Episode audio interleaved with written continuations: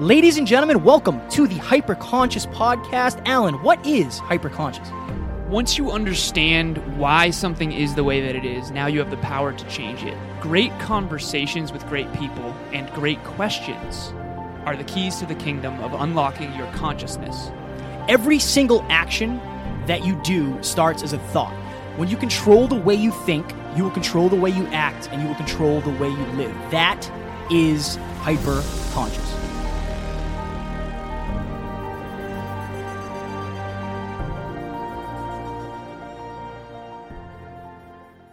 Ladies and gentlemen, the Hyperconscious Podcast is proudly sponsored by our friend and mentor David Meltzer of the Playbook Podcast. He was kind enough to join us on episode 144 and 135.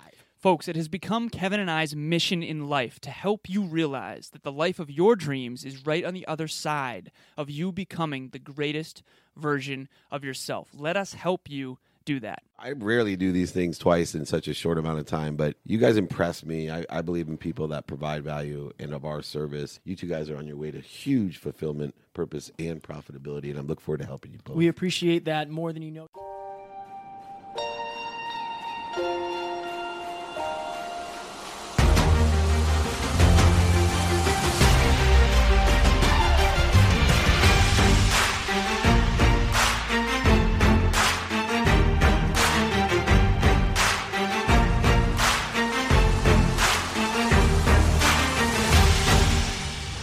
Ladies and gentlemen, welcome back to another very special, as always, episode of the Hyperconscious Podcast. We hope you enjoyed our latest episode where we were lucky enough to sit down with the amazing Grant Parr and pick his mind on mind performance. Today, for episode number 239, we are going to do a five minute clinic on anxiety.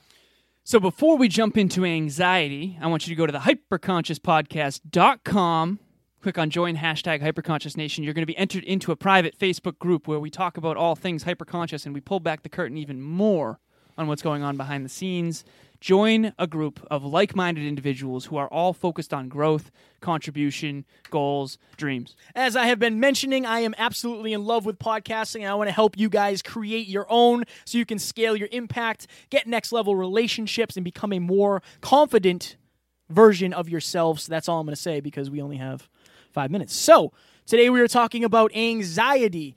When it comes to anxiety for me, there are a lot of times that I deal with it that you or Alan never even know about, and you would never know unless I told you. So, today I'm going to tell you. Mm. Imagine this Alan and I are sitting at a multi million dollar house, and a Hollywood producer is cooking us steak and shrimp on his outside grill like the Benihana. He literally wheeled a cart out with all of the ingredients and he's setting fire to this grill. What is it called? Hibachi grill? Hibachi grill, yeah. I think. Alan and I are sitting there, and this should be a moment of paradise where it's like, wow, look at all we've done. We're in California across the country. We've already interviewed Dave Meltzer. We're going to Brendon Burchard's event. This is amazing. This is absolutely amazing. But inside, I could not focus because all I was thinking to myself is, wow, I'm unbelievably anxious. And when I get anxious, my throat starts to close up, my, ch- my chest gets real tight. And it's hard to explain, but it's almost like you're in your own world. When you're in your own head, you're in your own world. And when you're looking out of your eyes, it's almost like the stuff there isn't real because you're so focused on what's going on in your head. And I think to myself, am I ever going to be able to enjoy times like this? Am I ever going to be able to like go across the country and just be happy? And it's in those moments where it's like I'm I know I'm not broken. I know this isn't forever, but this really sucks. So it's always my goal when people reach out to me and they talk about anxiety, I want you to know that I know what you're feeling. I want you to know that when that plane is taking off, my chest is getting tight. Sometimes before episodes, my chest is getting tight, my throat is closing up. But I'm at the point now where it's part of what I deal with. I take CBD just for those full dis- disclosure. I, I recommend that for a lot of people. But for me it's it's about mindfulness and taking deep breaths and breathing in through my stomach and not clenching up my shoulders and clenching my toes and my making my tongue stuck to the roof of my mouth so I understand what you're going through because I've been dealing with it for a moment now. It's been it's been quite a hot moment, but I don't ever want it to stop you from trying something new because I'm always getting out of my comfort zone. Just make sure you're doing so safely. Well, well done, man. Thank you, man. Well Two- done. 230 on the, on the button. Strong work. One of the things I wanted to say quickly was we just did an episode on leadership, and one of the problems with leadership is understanding someone else's comfort zone, learning zone, and anxiety zone. I had no idea that Kevin was going through some of this.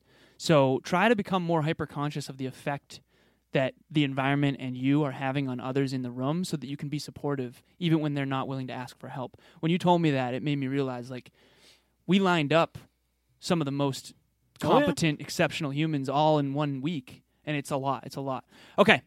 Quick story. So, one thing I want to say is that I don't think that I'm going to be that much value to someone who deals with anxiety because I don't think I deal with it that much. But I had thought earlier, I was in the shower earlier, I was prepping in my mind for these episodes, and I thought to myself, there is one time that I can think of where I definitely felt anxious and had like a mini panic attack. And I also had a distinction where I think what anxiety is, is too much uncertainty in a given moment.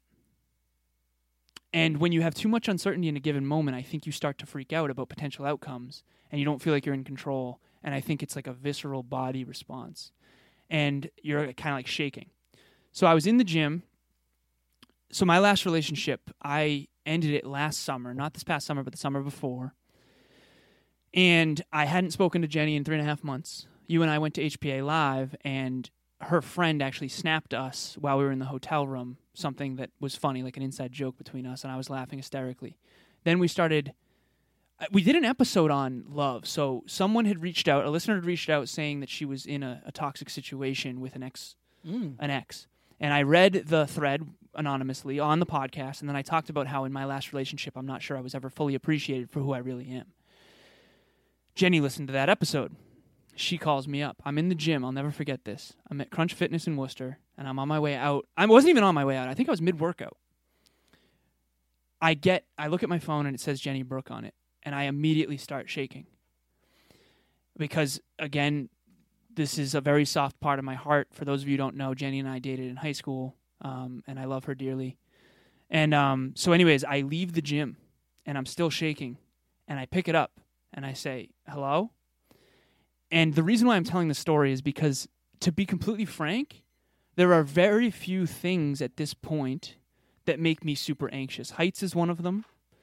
Um, I think anxiety is a form of too much uncertainty in a given moment of something you care about deeply. So, for example, if Kevin cares about this podcast deeply, I do. and he does. And he correlates in his mind, consciously or subconsciously, that this conversation with Brant is is really good for the podcast and good for his future and good for his family's future and good for you know his girlfriend's future. He cares so much about performing in that moment that I think he gets overwhelmed when he doesn't feel like he's competent.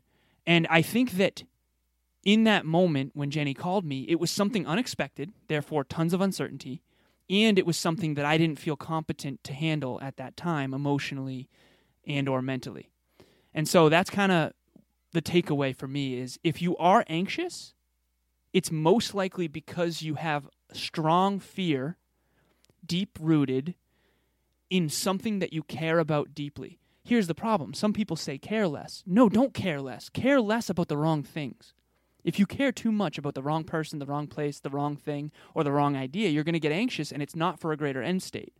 And I'm not trying to suggest that I don't care about Jenny. I care about Jenny deeply, and that's why it affected me so much. Something that affects you a lot is because somewhere deep down you care so, so, so much and probably have a fear associated with your own level of incompetence. That's my take.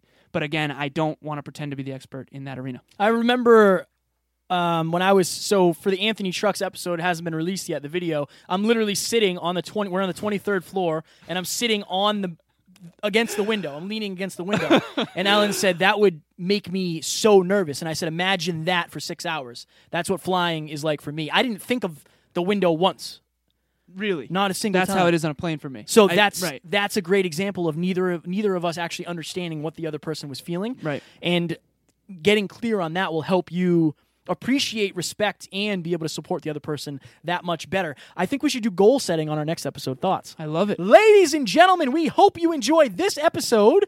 For our next episode, which will be a small talks, we are going to do it on goal setting because my clients have been setting different goals, which means we can reverse engineer those goals and thus change their life. So that came into my head.